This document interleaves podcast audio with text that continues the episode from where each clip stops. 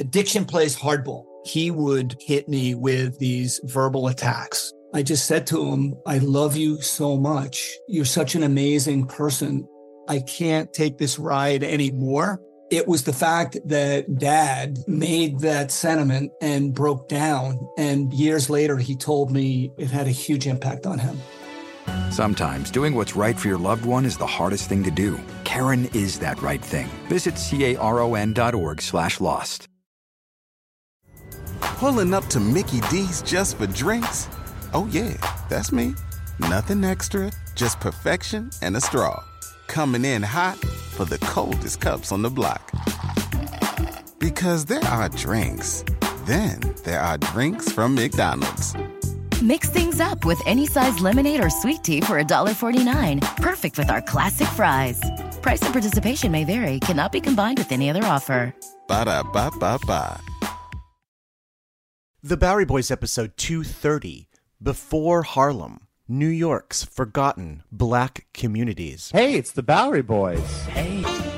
Support for the Bowery Boys is provided by our listeners. Join us for as little as a dollar a month by visiting patreon.com slash Bowery Boys. Hi there, welcome to the Bowery Boys. This is Greg Young. Tom Myers is away this episode, but for a very, very good reason, I swear, and one that we'll tell you all about in a future episode. The stories of history, of American history, are often summaries. Immigration is spoken about in terms of the primary cultures of those who came over in the greatest numbers, the Irish and the Germans in the mid 19th century, for instance. History tends to be written by those with the megaphone, given a voice either by the accident of their birth or by the sheer force of their number. Mostly in primary sources, those without voices, those outside the main bullet points of the historical record, these voices are often ignored or even erased. Today, I'll be looking at one of those communities, often shut out of mainstream retellings of the city's history the black residents of New York from the 17th, 18th, and 19th centuries. Now, this is obviously a monumental story for many reasons, not only impacted by the institution of the American slave trade, and later its violent and contentious abandonment of that institution, but the shameful treatment in New York of both formerly enslaved and free black people. So I'm going to narrow the focus here specifically on place, the physical spaces themselves, the settlements, the neighborhoods where early black New Yorkers lived their lives. Today, we sometimes define African American culture by place, most notably Harlem, and also Bed-Stuy, neighborhoods that developed as mass centers for black residents in the 20th century. But these weren't the first. Other centers of black and African American life existed long before then, in most cases, they were obliterated by the growth of the city, sometimes built over without a single marker, without recognition. In this show, I'll be talking about several former black communities in pre 20th century New York City history. But this is way too important a story to tell by myself, so later I'll be joined by author and tour guide Kamau Ware of the Black Gotham Experience and Tia Powell Harris from the Weeksville Heritage Center. But we begin this story in the early 19th century with a community that has been entirely erased from existence, a little village that was replaced by a park.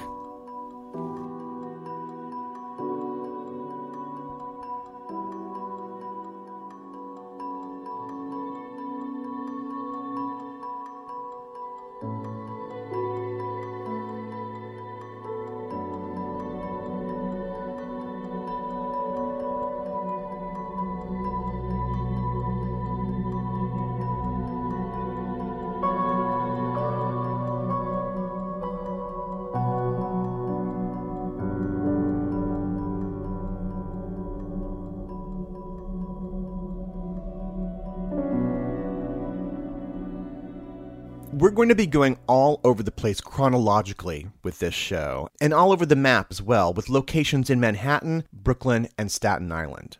But one date in particular I wanted you to keep in mind July 4th, 1827. That's almost 190 years ago.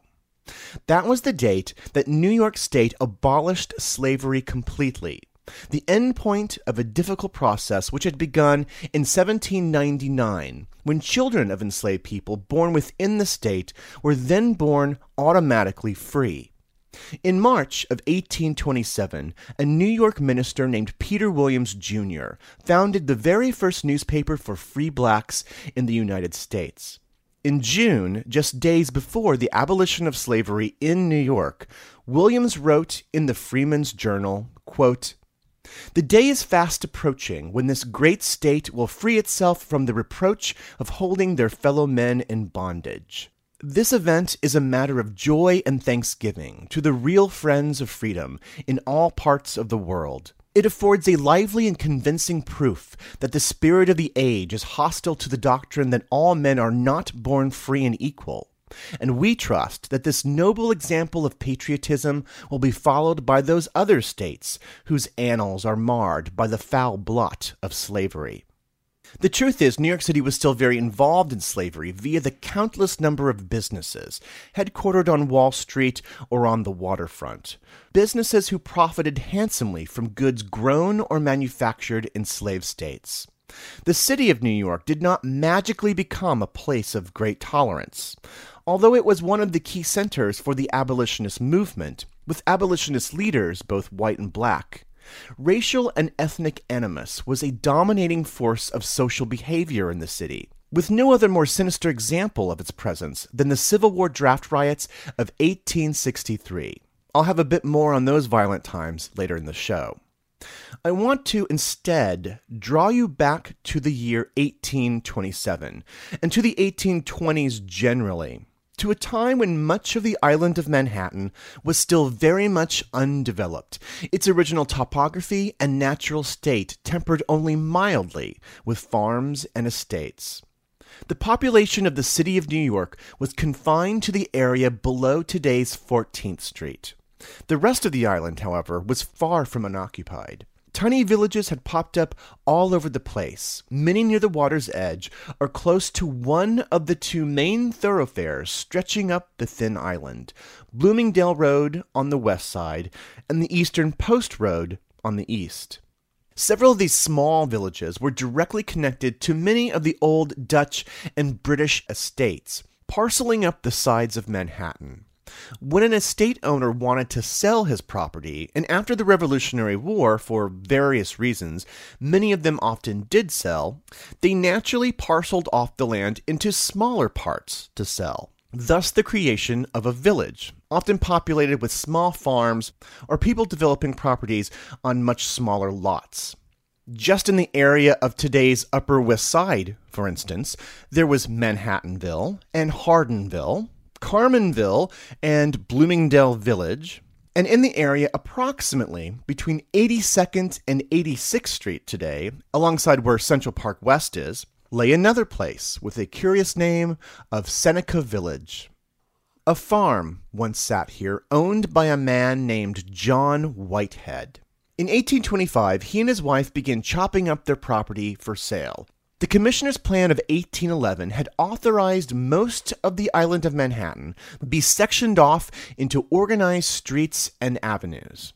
In advance of that, the Whiteheads could get rich just by selling off their land to anybody. Their first buyer, who purchased three lots for $125, was a man named Andrew Williams, an African American bootblack. This was more than a homestead for Williams. He was a member of the African Methodist Episcopal Zion Church, founded in 1821 in New York. Soon others from the congregation joined Williams, purchasing land from Whitehead. Eventually, so too did the church itself, building a new cemetery for its worshippers here, as new burials were banned down within the city limits by this point. More and more land plots were sold by Whitehead to other black residents, many affiliated with Zion and other churches, so that by 1830s it had become a sizable village. Nobody is quite sure of the origin of its name, however. Although it sounds like it may have Native American origins, the Seneca Nation was based in western New York after all, but we're not 100% sure. Seneca Village would grow to have dozens of different kinds of structures, including three churches, one of them with a school for African American children.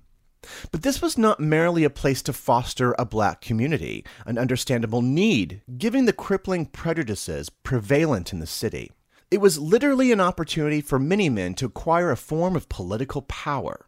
For you see, in 1821, just a few years before Andrew Williams bought his first plot of land, the state of New York, in a convention overseen, curiously enough, by the Vice President of the United States, Daniel D. Tompkins, they passed a state constitution with a very onerous provision.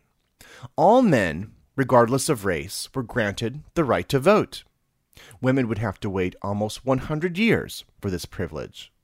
But men of color could only vote if they owned property of at least $250 in value, or about $5,000 today.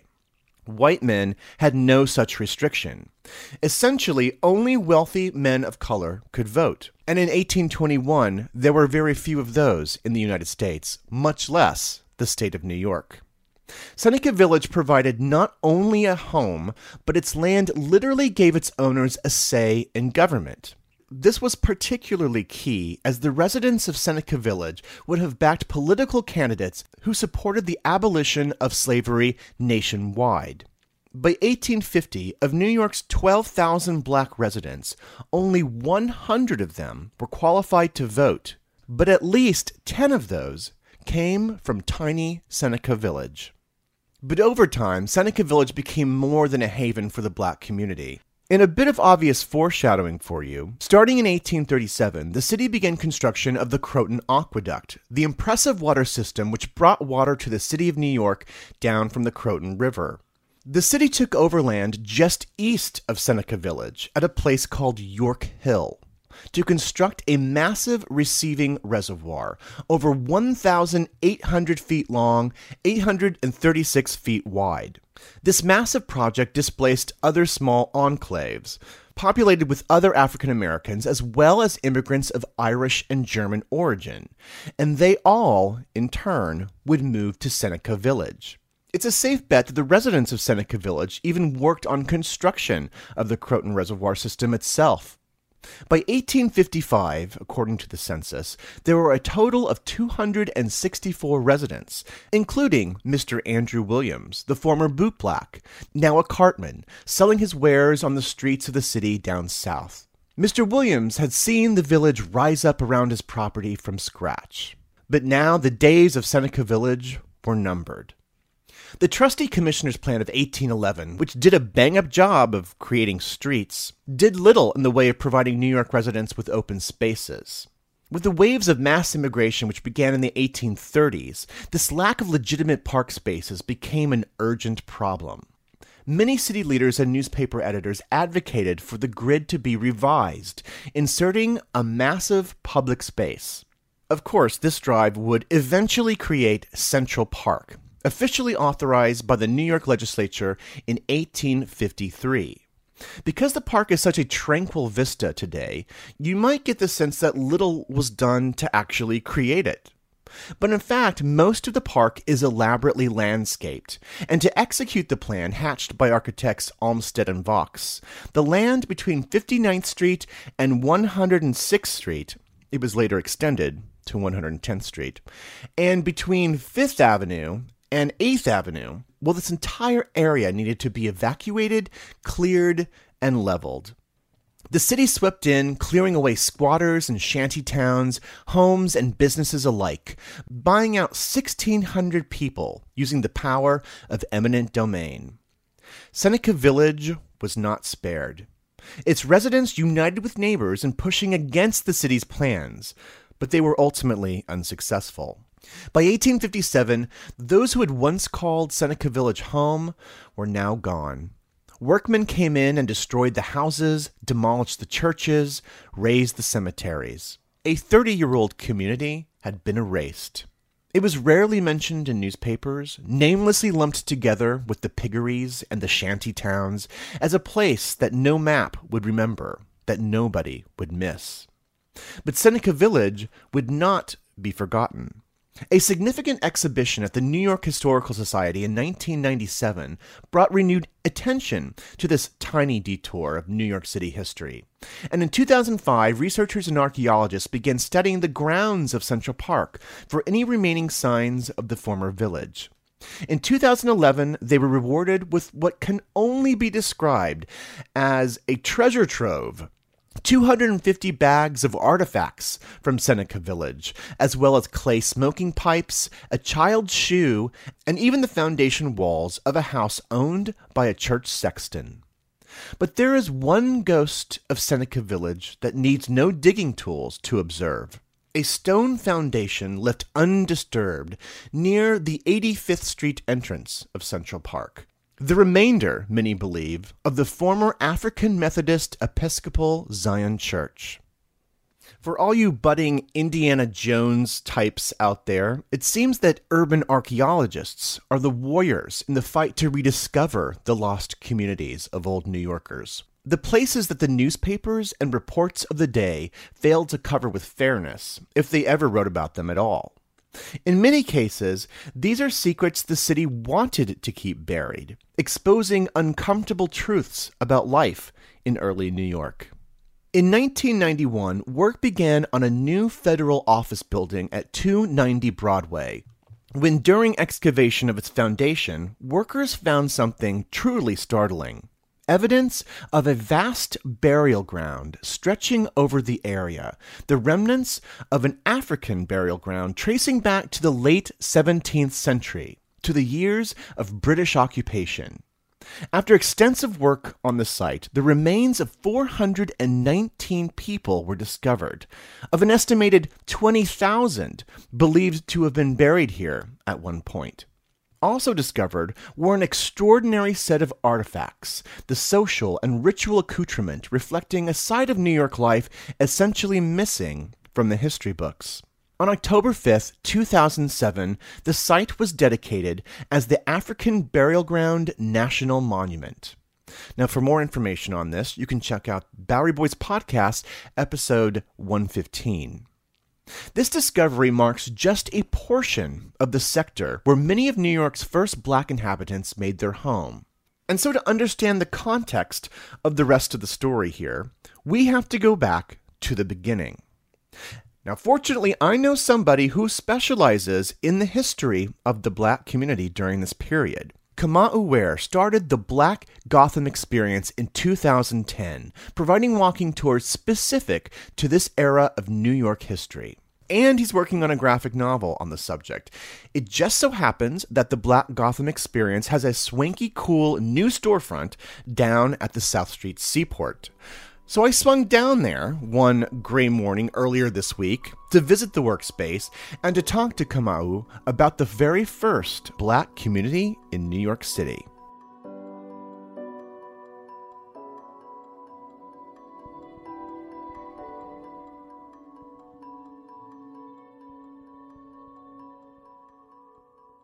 All right, we are now down in the South Street Seaport at a very interesting, an amazing space, a, a workspace, a creative space with the founder of Black Gotham Experience, Kamau Ware. Hello. Hello. So good to be here.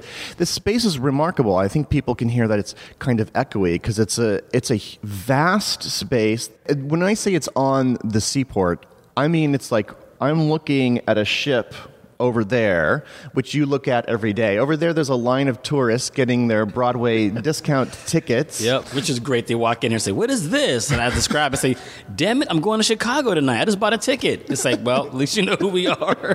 Come back next time. How did you start the Black Gotham experience? Like, tell me a little bit of the origin story of, of how you decided to focus on this particular period Yeah. of, of New York City history. Here I am in my 30s in New York City, and I'm giving tours at the Tenement Museum. And the tour that I was given was then called Getting By, and that tour focuses on a couple both from the uh, Germanic state of Prussia that met in New York, had some difficulty, and the woman ended up having to make it on her own. Um, so I'm, I'm, I'm giving that story, and one about the Baldizzis, etc., this Italian family, and I'm giving that tour to a school group in 2008 Um, the class is all of African descent, something that I didn't think about per se. I was just comfortable talking about families and being around, you know, these, these um, black youth. Um, but all the girls in the class, about three or four of them, would never ask a question. All the boys were like, "Is this the real bed? Is this a real doll? Did the baby die in here?" And then by the time the tour's over, it's like an hour and a half into the whole process. I'm like, "Any last questions?" And then finally, one little girl's raised her hand, and she just kind of had her eyes just fixed on me like this, mm-hmm. and she's like, "Where were the black people?" And I was just like, "Whoa." She's been up there thinking and mm-hmm. waiting for something that was more relevant for her. And I could appreciate that, even though I was comfortable talking about German, Jewish, and Italian families as a, as a black person. For a 12, 13 year old, her curiosity is different. And she was just trying to figure out why are we in a room, all black people, talking about people who don't look like us? I'm trying to understand where's the black experience. And I took that question, just just the, the the emotion I walked out of that situation with would only be addressed if I just really went in and found out like more about the black experience and began to like share that with other people. Well, so what's interesting about having the place here in particular, having it here at the seaport, having it so close to Wall Street, having it so close to City Hall. This isn't in Harlem. This isn't in Midtown. This isn't in a place where if you could opened it in those places, it would be a, it would be a completely different thing. But that is because your focus is old New York. Yeah. Pr- uh, principally everything before even the 19th century. Totally. Right? And so that's really the focus of your walking tours Mm-hmm. that you do. Can you talk a little bit about uh, the kind of the themes of your walking tours that uh, that they start here, they start and finish here, right? Most of them. There's two. I'll just I'll just run down the, the, the tours that we're we're going to have in our uh, our oeuvre, our body of walking tours. Um, the first one is Other Side of Wall Street, which focuses principally on the establishment of that you know black community that lives literally on the other side of Wall Street. Then we have Caesar Rebellion Part One and Part Two. And Part One looks at the first armed black rebellion during the time of British New York, 1712, and the context for that. So in this show, I'm specifically talking about places where Black New Yorkers lived, where they ha- where their lives were at, places that are mostly gone, have been erased for whatever reason. If we're going here all the way back to the very beginning, to the, to the days of Dutch New Amsterdam, to the days of British New York, what we're talking about is a region that was somewhat outside the city because of course the city as it was designed as it was defined back then was essentially the area of Wall Street and below. Is that correct? True. right. So the original settlement at least in in early maps and how it's sort of been informally described is called the land of the blacks right? Mm-hmm. And this was a sort of an area that stretched from about the wall or, or collect pond which was the freshwater pond uh, just outside of the wall from there up into the village is that right Yeah, well, it was like behind the collect pond. Um, one way to like pinpoint it is what was the Broadway was initially a Wickquasgeck Trail that got expanded by people who came from Angola and the Congo. And during the 17, 1643 war that Kieft started with the massacre over in Pavonia, which Yeah. is now like uh, Hoboken. Hoboken, right. Um, that was like their way. They, they would always like come and attack. And so the first two landowners, Catalina and Domingo, their land was more or less right up Broadway where NYU is. And so it's just kind of like, hey, you know, they just got married like two years ago. And so can you imagine that being like a honeymoon conversation? Like, like, how about that land we asked the director general for? He's, he's saying we can get some acres right in the middle of uh, a war. What you think, honey? Shopping? You know? it's either you go or you I am or I assume they didn't have too many choices back in the day It was yes or no, but there was people who um, that were offered land in the same area that were not from you know Angola or the Congo, who was kind of like hell no to William Kieft when he offered them that land. But black people began to take that land, and then gradually um, it began to expand. And by 1644, it kept continuing to grow, and then eventually, you know, it became known as Land of the Blacks, and it's twice the size that Soho is right now. And so I think that if, if you look at the community of people, who got the parcels of land, a lot of those folks are people who probably also were on the same slave ship that was leaving Angola, headed to South America, that was raided by pirates, that was then brought to New Amsterdam. Mm-hmm. And so one of the first communities to consider was not even Manhattan, but not even a slave ship. But these guys might have known each other in Angola, which is an amazing thing to consider. Yeah, that's that is. Because people that were using that are used to the British transatlantic slave trade, as the West Coast got more built out with more quote unquote slave ports, mm-hmm. they would intentionally mix the different tribes, make it harder for them to communicate on the slave ships because they knew there was a cause for you know worry because if they could mm-hmm. communicate. There were mutinies or there was you know takeovers. There were rebellions on those ships. And so if you think about being in a slave ship for like a semester at college with people that you might know from your hometown that's one of your first communities. You know what I'm saying? And then by the mm-hmm. time you come to New Amsterdam and you see that there were two landowners in 1643 and then like 11 in like a year, it just seemed like they looked out for each other. And Right. obviously, at some point in time, found a way to get along with the Native Americans here too. Well, they, I mean, you had to. It was right. It was like your survival because you weren't being protected. You weren't. You weren't behind that wall. The people behind that wall were using you as a buffer To protect the wall. Right. Exactly. Or in the case of that particular wall, these people helped build the wall. There's a great chance of that, yeah. Yeah. And what, what I often tell folks is if, you know, this is a company town. This is not a colony. They're not coming here with a flag saying everybody has to speak Dutch and has to be Protestant. Mm-hmm. And because it was a company town, they cared mostly about, you know, money. You know, whether it's be- beaver skins or, you know, robbing treasure fleets or slave ships of Portuguese, their enemies, um, that was their goal. And mm-hmm. so if black people were able to get awarded land by the company, companies don't give out anything unless you've made the money. You know, Right. and mm-hmm. so in order for those black people to have made them money or for them to turn a profit by their labor, they must have done some very important things. And so if you look at the date, 1643 and 1644, when land begins to get you know earned by this community, what happened before that? Broadway was built. The first Wall Street was built. The Stadt Huys and the City Hall, the first City Hall was built. Um, the fort was completed. Um, there were other like patroonships that were developed, and so more than likely, if these people were able to earn their freedom and get land, they must have done something, some kind of public work that was monumental, or else. You know, they like win it in a bet. You know, I, I doubt they. no, I doubt that they. I, doubt- I doubt that, they, that was a card game that they won and got some freedom over a game of poker. No, they they built the city. Yeah, basically. essentially. So, with the British arriving, things got worse for the black settlers who already lived in this particular area, in this area between Collect Pond and, and what would become Washington Square Park, right? Mm-hmm. the English had a very specific idea when they did take New York. And so when you talk about how things got worse for black people that were settled here, you know, I would say I would, I would go up one more notch. The reason why they took the area is because the brother to the king, Duke of York, had this proclamation in 1662 that gave him a monopoly on the English slave trade, which meant very little if there was not an actual slave trade. And so New York was a town named after him, and he had a company that he was a primary shareholder of, the Royal African Trading Company, and they used New York as the commercial hub for that company. And so the whole idea of creating New York, which is named after James Stuart, mm-hmm. was for the slave trade. That was the sole purpose of it.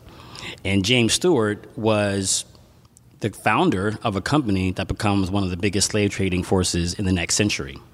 And so New York is basically gone from a place where you can look for beaver skins and pirates can raid ships. They also get involved in the slave trade after the 80s years war is over.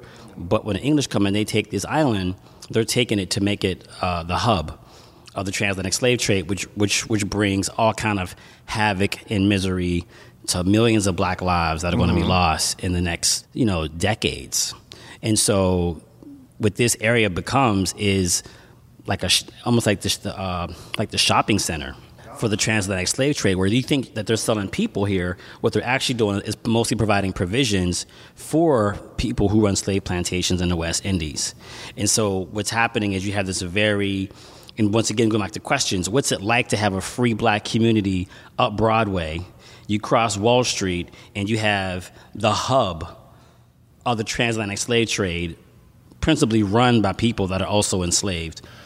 So I want to f- just jump ahead really quickly to the period after the Revolutionary War, just Mm-hmm. really, really quickly, because so this this area, these original settlements, some some portions of them will evolve. The area around Washington Square Park, for instance, will evolve in its own way. But for the most part, most of these settlements in, in particular, I'm, I'm thinking of, of course, the burial ground, which was around Collect Pond. Mm-hmm. When Collect Pond was, of course, eventually drained and flattened out in the early 19th century, all evidence of these settlements was erased, completely and utterly erased. Just You mean like the land of the blacks? Yes. That was that that began to phase out even sooner. Really? Okay. Yeah, it, and it's, it's it's um one of the reasons why I'm doing a graphic novel is because for me this is all epic storytelling, but there's also like these black holes that we can choose to like allow them to be black holes forever,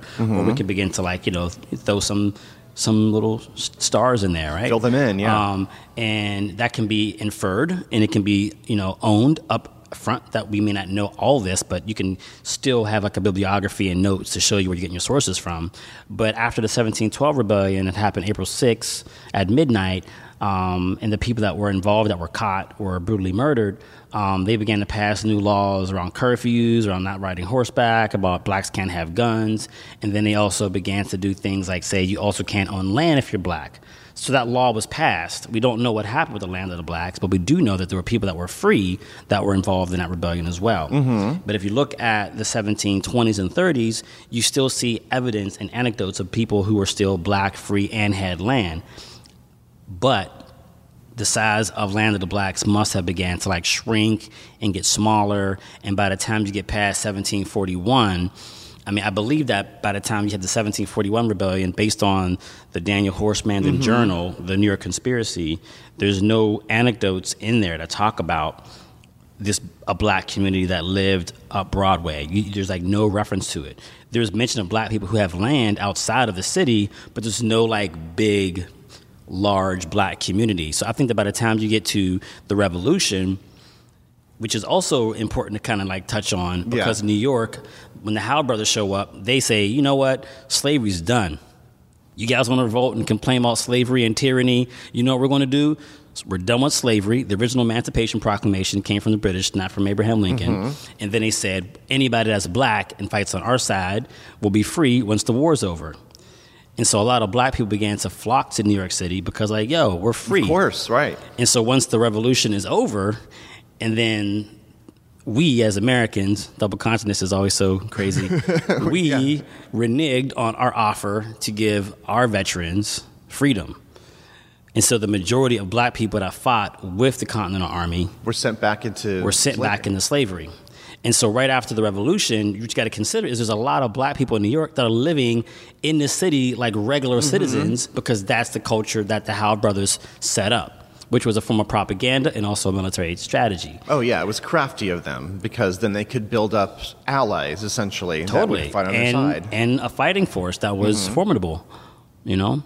And so after that was over, black people were like not just in land of the blacks. Black people were like walking around like regular New York citizens, going to the theater, Mm-hmm. Right. Going, going, going to church. Oh God. and then that just changed overnight. So you mentioned the graphic novel because I want to I want to wrap up by by saying how excited I am that you are doing a graphic novel about this period. You can't imagine. You get a signed copy of the first chapter. Oh, thank you. Is, is there art? Is is it some of the art available? Yeah, actually, um, if you look at what's on the glass, Mm-hmm. And so what, what I'm what I'm pointing out to Greg, everybody, is uh, it's a it's, it's a style of creating images where we we photograph people and use design to create a look that mimics the etching style of printmaking, the 1500s, 1600s, 1700s, before the camera began to become the primary form of documenting people mm-hmm. and places. And so that is how we are designing the graphic novel is using people as our primary subject matter, which which allows us then to bring in fashion designers to make the clothing, and mm-hmm. also graphic designers and illustrators to do the designs. And so mm-hmm. some of the so some of the artwork that you see here on the walls. I mean, on the glass, that is that is the that is the style of the graphic novel. But I can go grab a page for you real fast. you want to see it? Yeah, yeah, yeah, yeah. yeah, yeah. All right, so I have what looks like, I believe, the cover. Yes. Or, or a cover, at least a cover page. It's beautiful, and it's a, it's a black and white drawing with uh, two main characters. Yeah. Mm-hmm. that's that's Domingo and Catalina. Um, there's a there's a there's a double marriage in 1641. Um, the first black marriage is a is it's, it's a Lucy and a Lawrence, and then there's a Catalina and a Domingo. Mm-hmm. Um, and then like two years later, there's a Catalina and a Domingo who are the first landowners. And so these are um, main characters of our story. And what you have here is photographs of like a frame, photographs of people.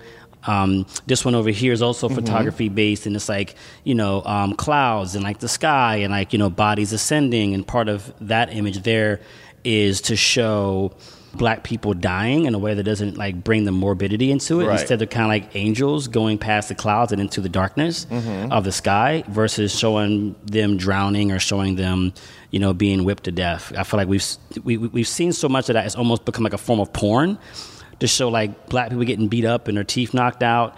It's like we've seen that. Um, let's actually like look at them as like people who are being killed by different nations that all believe in God. Mm-hmm. And so to show them ascending into, you know, past the clouds is like a little bit of a counterpoint. Well, to look at them not as bodies, but to look at them as souls. Yes, sir. Yes, sir. So do you do you have a do you have a sort of ETA? Yeah, yeah, this yeah. yeah. Ch- chapter one comes out this month. Oh, excellent. All right. Well, it has been a total pleasure. This has been a blast. Thanks, I'm coming man. down No. here on Saturday for the party, of course. All right. Well, thanks a lot. Thank you, Greg. Coming up after the break, a tale of the village and a visit to Weeksville.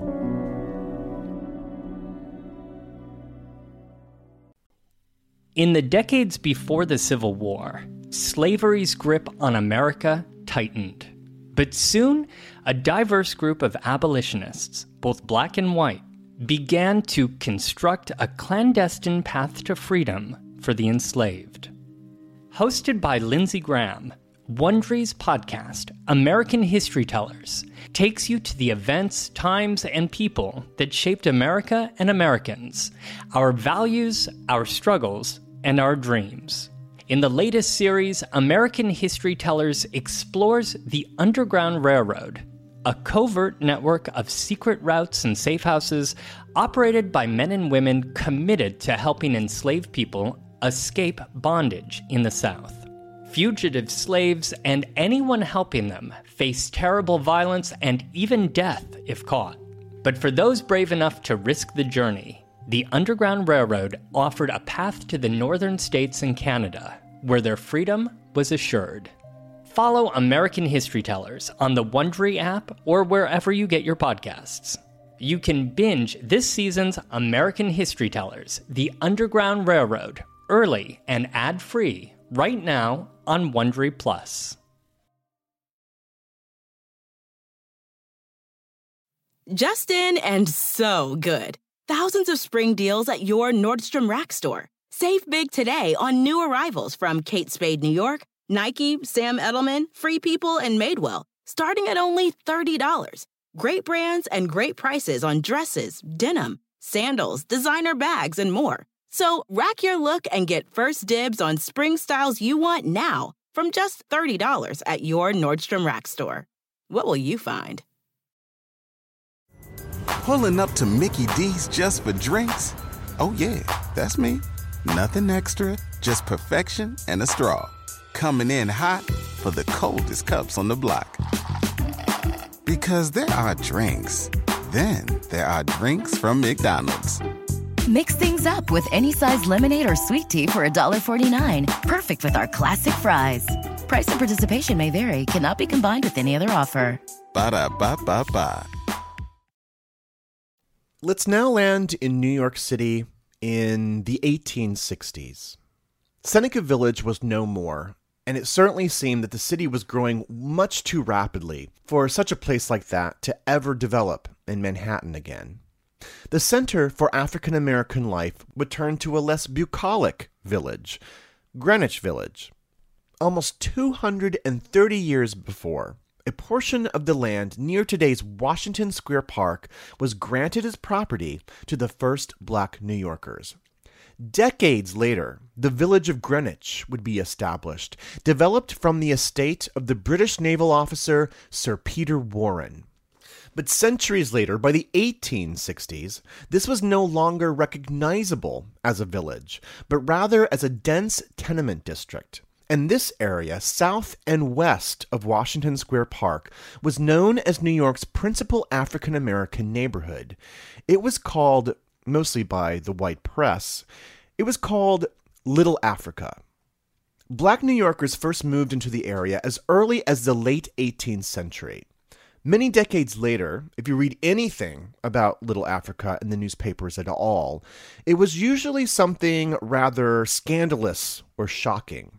Many of you may be familiar with the so called black and tans on Bleecker Street, where black patrons mixed with white patrons.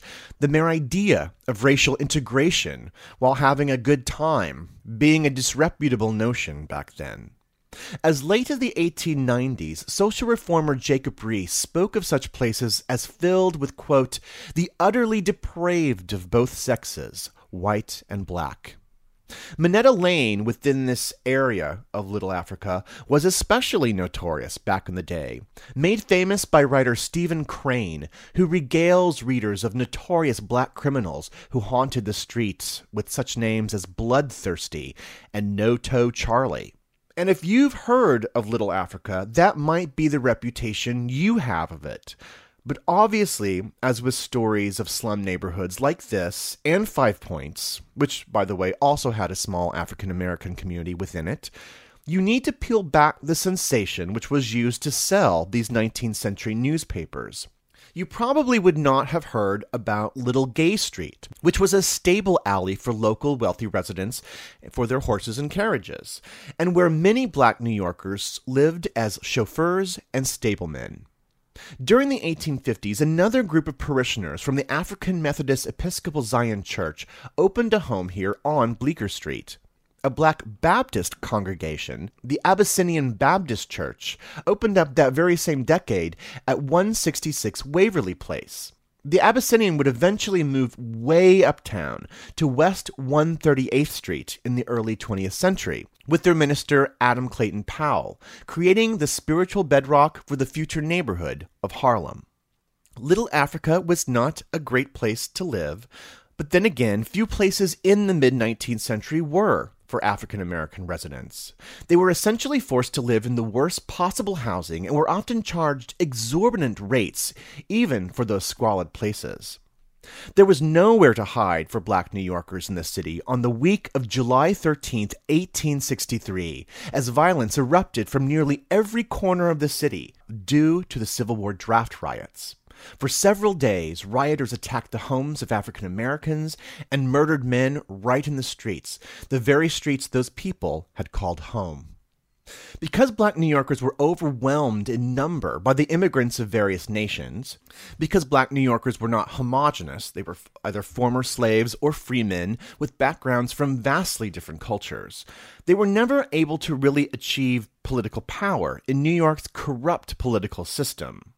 And that's even after those restrictive property laws were abolished in the years following the Civil War. The city was an oppressive and dangerous place for most black New Yorkers, and for a great many of them, it was simply too much. Too much to put up with, to raise a family, to make a steady living, to keep your dignity. And so a great number, those who could afford to move, left the confines of the city and left for the area of today's outer boroughs. Keep in mind that before 1898, the city of New York was only the area of Manhattan and certain portions of the Bronx. Richmond County, aka Staten Island, was still vastly rural back then, which could itself be a challenge to those who looked different than the rest of their neighbors, a less tolerant place in some cases. But there were jobs, there was housing, and at least in one quarter of Richmond, there was a thriving black community.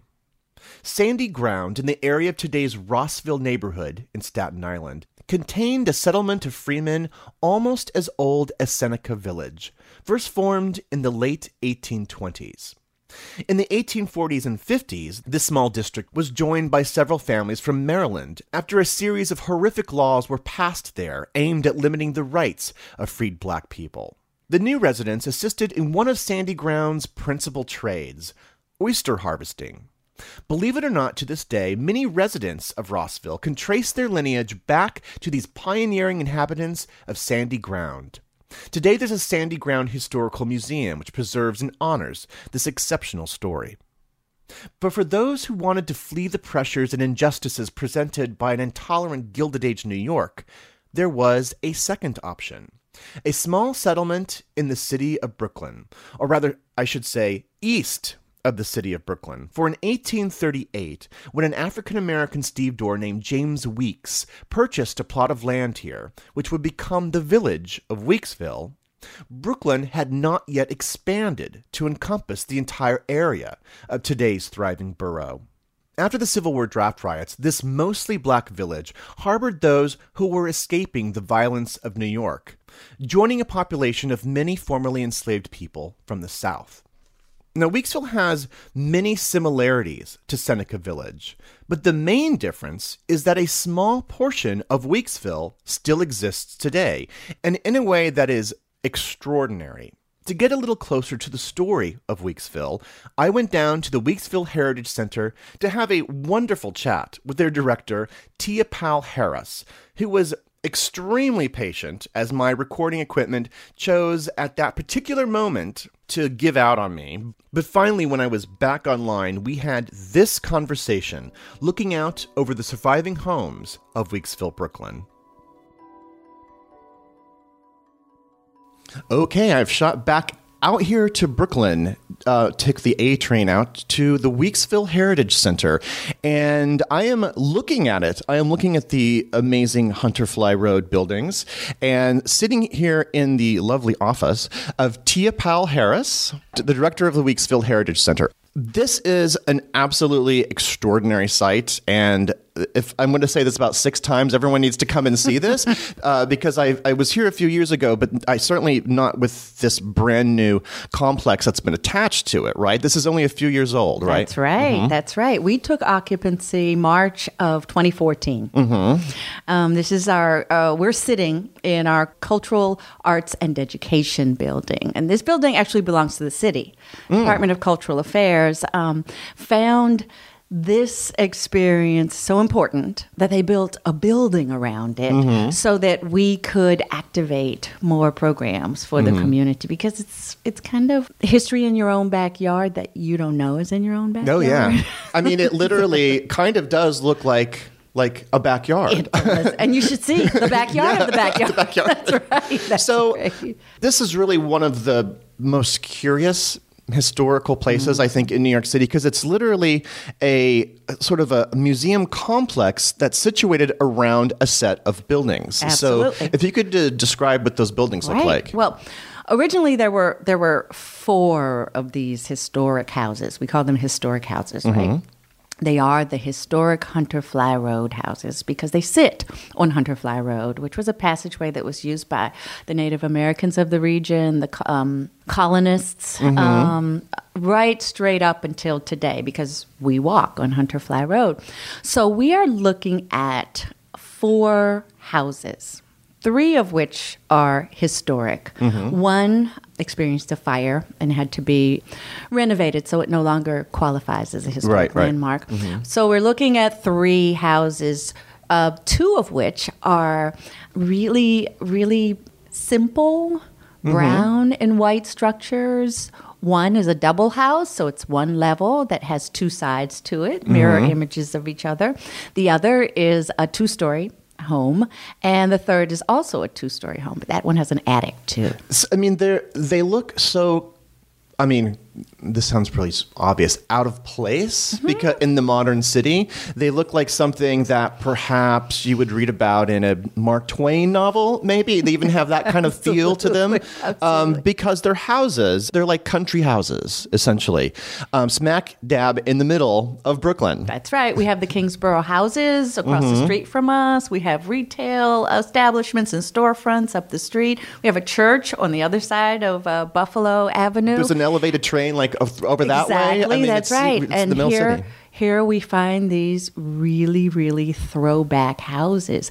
And the interesting thing is, they seem out of place, Mm-hmm. but it is that out of placeness that is the reason they're here now. Oh yeah. Well, I That's mean, I, I want to get to the e- almost equally fascinating story of how they were saved, but the the circumstances of their existence at all. So it was the around the 1860s, correct? That the that they were constructed. we Right, believe. Mm-hmm. right. That's right. We believe the architecture harkens to the 1860s. Um, but African Americans, free people of color, started purchasing land in this area earlier than that, in 1838, as a matter of fact. Mm-hmm. Oh, okay. Mhm. There were seven investors, landowners, who started purchasing land, um, not only because they were investors and entrepreneurs, but because they intended to build a self sustaining sanctuary or safe haven for other free people of color.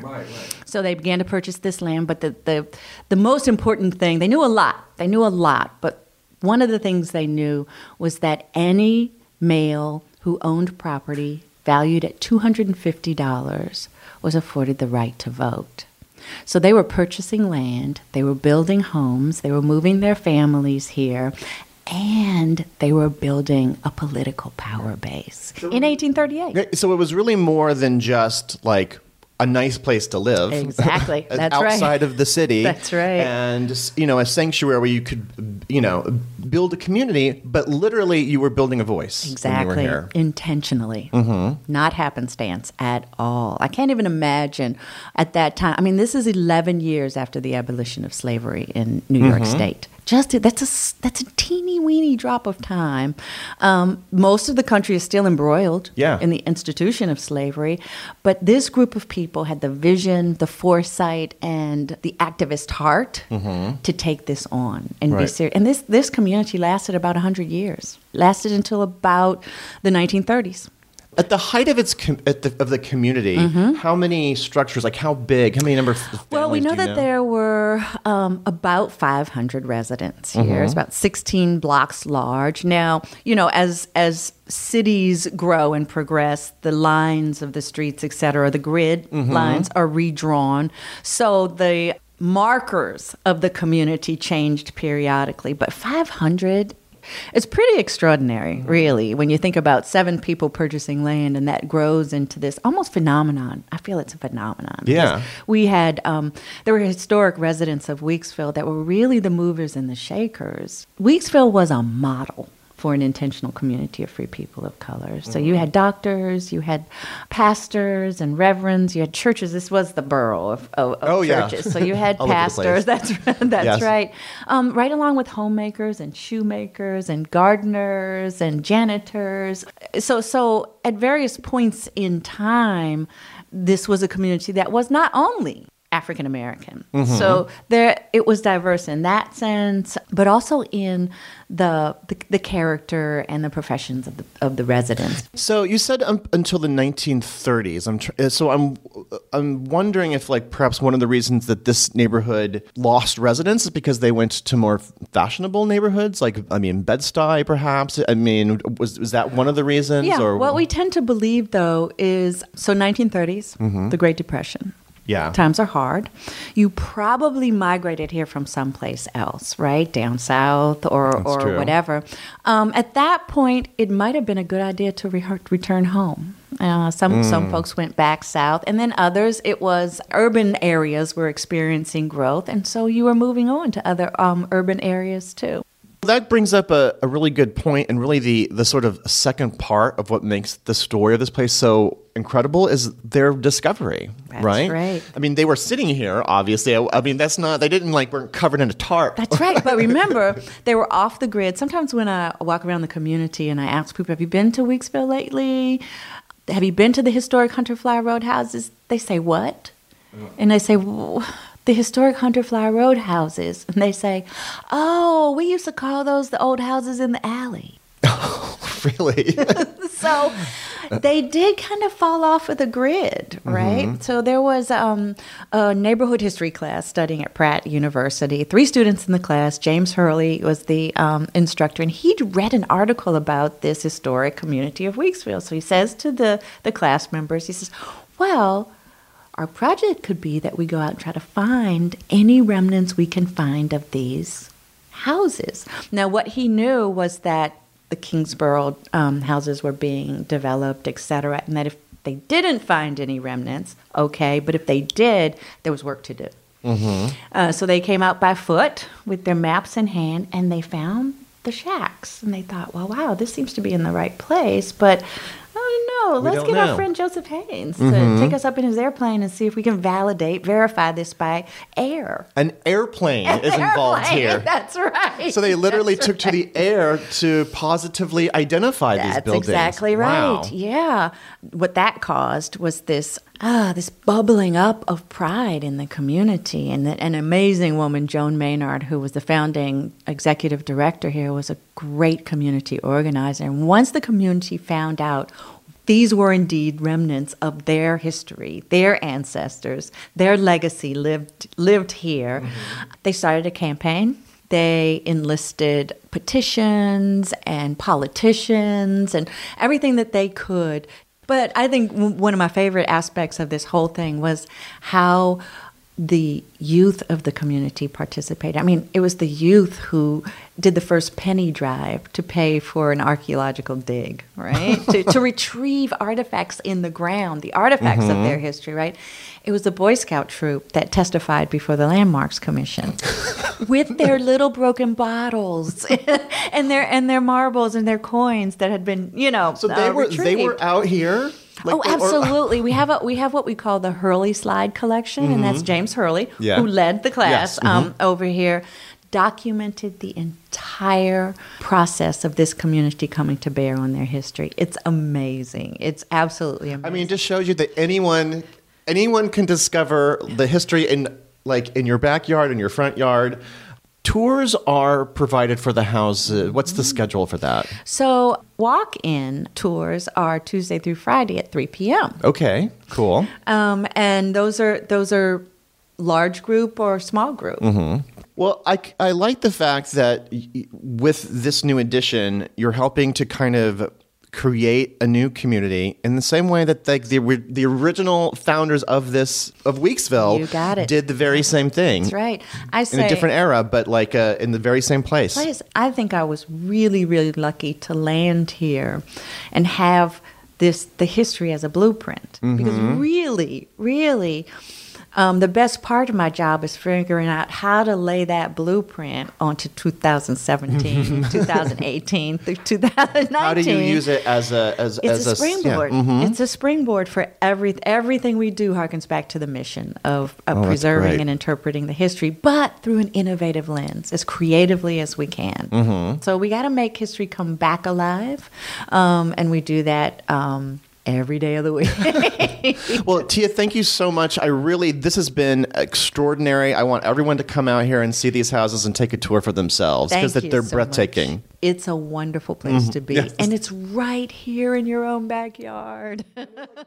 I want to thank Tia for spending some time with me to celebrate Weeksville and go to the website, check out their events. They're doing things there all the time, and you just really need to see this new complex. It's it's it's stunning. And my big, big thanks, of course, to my other guest, Kamau Ware, who told me he was a big fan of this show. And I have to say, honestly, after speaking to him in length, that he actually should do a podcast. So this is my official encouragement for him to go out and make a podcast. He just has a gift of being able to talk about people who were born 300 years ago and and further and make them relatable and true and like your neighbors. His graphic novel, The Other Side of Wall Street, comes out next year, but you can pop in and visit him and his team down at the South Street Seaport today. on our blog, BoweryBoysHistory.com, I'll give you all the links for both Black Gotham Experience and the Weeksville Heritage Center. And I should say I'll also add some information about the Sandy Ground Historical Museum in Staten Island, which I didn't get to go to on this show. You know, my chat with Kamau was so interesting that the entire interview will be available for our patrons. So you can go to patreon.com, be a supporter of the Bowery Boys podcast, and you'll get that entire interview and a whole lot more. In addition, you can also check out the Bowery Boys spin off show called The First Stories of Inventions and Their Consequences. You can go download them, stream them, however you like to listen to podcasts. There's a lot of shows out there waiting for you, including one just released on the history of the very first musical in New York City in time for the Tony Awards, and a wacky story about the woman who invented one of the world's first operational dishwashers. You can go to our blog and subscribe to our newsletter. Also, check us out on Twitter at Bowery Boys and on Facebook and Instagram. So, thank you very much for listening. Tom will be back for the next show. Have a great New York week, whether you live here or not.